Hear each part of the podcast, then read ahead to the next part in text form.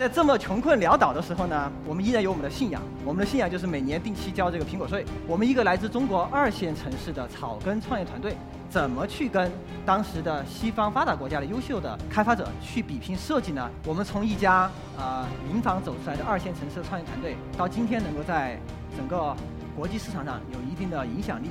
而这10年，我觉得更核心的是一次比较幸运的相遇。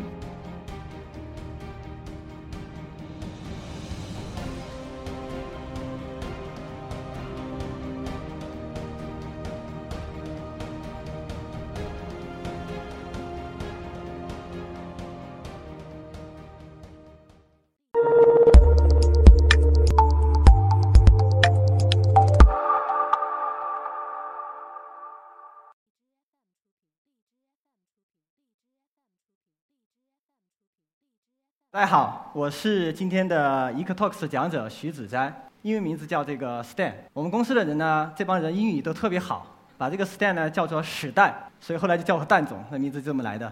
那我是 Tap4fun 的 CEO 和联合创始人。苹果于2008年7月推出 App Store， 而我们公司呢是于2008年4月开始做 App Store 上面应用开发，所以我很有信心的说，我们是国内第一批 iOS 开发者。 所以时间回到2008年，就大家从我这个塑料普通话应该大概能听出来，大概是南方这边的。我们是成都公司，这是2008年成都的天鹅湖花园，跟阿里、跟马云当年那个湖畔花园差不多。我们在民房创业，就在那个箭头指的这个地方，4楼，大概一个200平的地方。然后呢，当时大概就这么聪明的你发现应该是10个人对吧？还有一个在拍照片。我们就这10个人开始做外包，当时我们做的是苹果的Macintosh。 上面的外包生意，所以说很穷很屌丝，然后呢，唯一的娱乐方式就大家现在看到的，就是坐到那个街边晒太阳，这是当时我们的唯一的娱乐方式。然后在这么穷困潦倒的时候呢，我们依然有我们的信仰啊，我们的信仰就是每年定期交这个苹果税。所以在这样贫困的时候呢，我们公司的每一个人，大家想要做着外包的这个生意，每个月没什么利润。 但每一个人用的都是当年的 MacBook， 非常经典那款小白。然后呢，这个税继续往前交，就交到苹果发布的这个 iPhone。当然，我们也是第一时间去买了。但这件事儿就不只是交苹果税了，这件事儿就改变了我们之后的10年。当我们拿到 iPhone 第一代手机的时候，我们除了一般用户的惊喜以外，更多对我们是一个震惊。在2008年，没有所谓。 移动互联网这个词没有这个概念，因为太早了，甚至没有人说智能手机。但当我们拿到这一款手机的时候，我们非常非常被震撼。当时我们觉得这个东西一定是未来。当时我们自己有句话叫做“This is everything for everyone”。所以当时还在做着外包的我们，在基于这样一个判断和这样一个理念情况下，我们告诉自己，未来我们一定要在这个手机上做软件开发。所以这是我们第一次。 冒了很大的风险，公司转型，一个10个人的团队，我们砍掉了外包的所有的业务，也就是说，公司那个时刻，对于未来，我们收入变成了0。在这样的情况下，我们转型来做这个手机上的开发。那么，跟做外包最大的不同和最大的挑战在于说，当我们做外包的时候呢，你只需要负责程序开发就行了。我们刚才那10个人都是程序员，但是如果说我们要在 App Store 上做软件，那么我们需要自己去做设计。 除了程序外的那全部的东西，软件的设计、需求的分析。那当时我们最大的挑战是说，我们一个来自中国2线城市的草根创业团队，怎么去跟当时的西方发达国家的优秀的开发者去比拼设计呢？这个答案是真的拼不过。然后我们刚开始上的1、2款软件上去以后，就有用户给我们留言说：“你们怎么连按钮对齐都不知道？”当时我们的软件就是，比如说这是一个确认按键，然后那个取消按键呢可能在这儿。 这都不对齐，因为我们程序员嘛都不懂。然后后来呢，我们就一气之下，你不是说我们这个不会设计吗？我们就一气之下想展示我们的设计能力，然后开发了一款 App， 叫做 Twitterboard。Twitterboard 是什么呢？Twitter 就是海外的微博在那个时候特别火。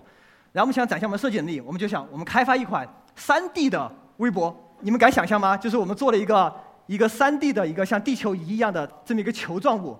然后这个球的表面呢，就贴满了你的每一个好友的那个头像然后当你要看某一个好友的微博的时候，你要转动这个球，然后去把他的头像点开，然后经过5、6步操作才能看到他的微博。所以当时我觉得哇，这特别有设计结果一上线呢，又有一堆用户骂，就说你们是逗逼吗？这东西太难用了又一次的重挫。然后呢，我们冷静了一下，思考一下我们应该怎么提升我们的设计能力。然后到处去找，你也找不到。我们在成都，乃至于那个时候的中国，你也找不到移动 App 的开发的设计的书。然后最后，我们发现了一个救命稻草。这是当年在 App Store Developer 官方网站上提供的一本设计原则的文档，叫Human Interface Guidelines， 我们叫 HIG。这几乎是当时我们能够找到了唯一的能教我们设计的东西。然后这个文档翻开第一页，就让我们明白了很多东西。这个文档当时翻开第一页是这么一个四象限的这么一个图。这个图再跟你讲，当你要去设计一款软件的时候，你首先要明白这个软件的定位。什么意思呢？你的这个软件是横坐标，是更偏工具呢，还是更偏游戏？纵坐标，你是更严肃的呢，还是更娱乐的？这样可能大家听不懂。我举几个例子。左下角 Mail App， 那这是一个什么呢？这是一个非常严肃的工具，对吧？抖音是什么呢？抖音是一个非常娱乐的工具。那大家玩的吃鸡王者荣耀，那是非常娱乐化的游戏。那还有我们苹果的前2年推出的 Playgrounds， 教小朋友编程的这么一个东西，它是偏严肃的游戏。所以你应该先找准你的这个 App 的定位。你在不同的象限，这个 App 的设计的原则是完全不一样的。如果你是一个左下角的严肃的工具，那么你的 App 的从用色到你的操作，用色应该尽量的严肃和简单，你的操作应该尽量的快捷，你的信息展示应该尽量的高效。而如果你是左上角的这个抖音，那么你的用色不应该这么严肃，你应该偏活泼一点。所以当年我们一看这个就明白了，我们的 Twitterboard 就死在这儿，就第一步就错了。我们本来是一个比较严肃的工具，但我们把它做成了右上角。当然这本书里面还有很多我现在都能记得，还有很多原则。比如说当时这本书里面写，你要做的任何按钮，要么是44乘以22像素，要么是22乘以22像素，你不要有其他选择。因为除了这2个尺寸以外的所有的按钮在 iPhone 上都不好点。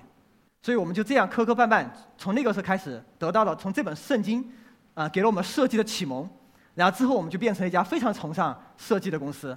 最终呢，就是这个苍天不负有心人，最终我们在做了一大堆失败的软件以后，最后我们有这2款软件获得了成功。左边这款是一款 Twitter 的客户端，右边那款是一款英文阅读软件。这是我们当时非常非常骄傲的一件事情。左边这款软件当时在日本的 Social Network 排名第一，下载榜第1名，在美国和大量的西方市场排名前5。然后右边这款新闻阅读软件也在全球同类产品里面排名前5。我们非常自豪的是，这2款产品没有赚多少钱，但是这2款产品是我们在当时能看到的来自中国的 App 开发者能够通过跟海外的这种开发者比拼设计、比拼程序，能够在世界上有一定影响力的2个产品。然后我们公司呢就长这样了，记得之前在民房。然后呢，公司变成这样以后，其实也没怎么样，对吧？大家觉得也挺小的。当时公司就有30人了。公司从民房搬到这么一个正规的办公地点以后，其实当时唯一的好处就是，当我们有女生过来面试的时候，就不用带着她的男朋友了，也不用带着她的父亲了，对，但大家看到，你这个好像 App 做的挺厉害的，但是公司好像也就这样，对吧？原因是因为当时我们遭遇了一个商业模式的一个挑战，就当时我们做的那2款 App 都叫付费下载，就什么意思呢？比如说你花$2.99就下载这个 App， 然后以后再也不用花钱了。那这个商业模式会带来一个挑战，在于说我们每一款 App 的用户，它的用户量就那么大。那么这些用户如果都下载了你的软件，并且他们不会再2次付费，你的这款软件的收入就会到了瓶颈。所以当时我们公司虽然说做了在全球非常有一定影响力、非常畅销的2款软件，但我们的公司的收入并没有非常大的突飞猛进的增长，或者说我们遇到了瓶颈。那刚好这时候 App Store 推出了 In-App Purchase， 就是内置购买。In-App Purchase 大家应该都知道什么意思。简单来讲，就是没有什么是一个68不能解决的，这种高级的商业模式就诞生了。然后呢，我们就抓住了这个机会，我们在2011年我们就转型做了 F2P 的手游F2P 什么名字？ Free to Play。 就是因为有了 In-App Purchase 这样一个功能，我们才能改变我们的商业模式。之后我们的游戏就是免费下载，然后玩家在里面再内购付费，这样你就使得一个用户他能有多次的付费。这是一个彻底更高级的商业模式因为我本人也是一个狂热的游戏玩家，所以 App Store 推出 In-App Purchase 以后，对我来说也基本上是让我梦想能照进现实。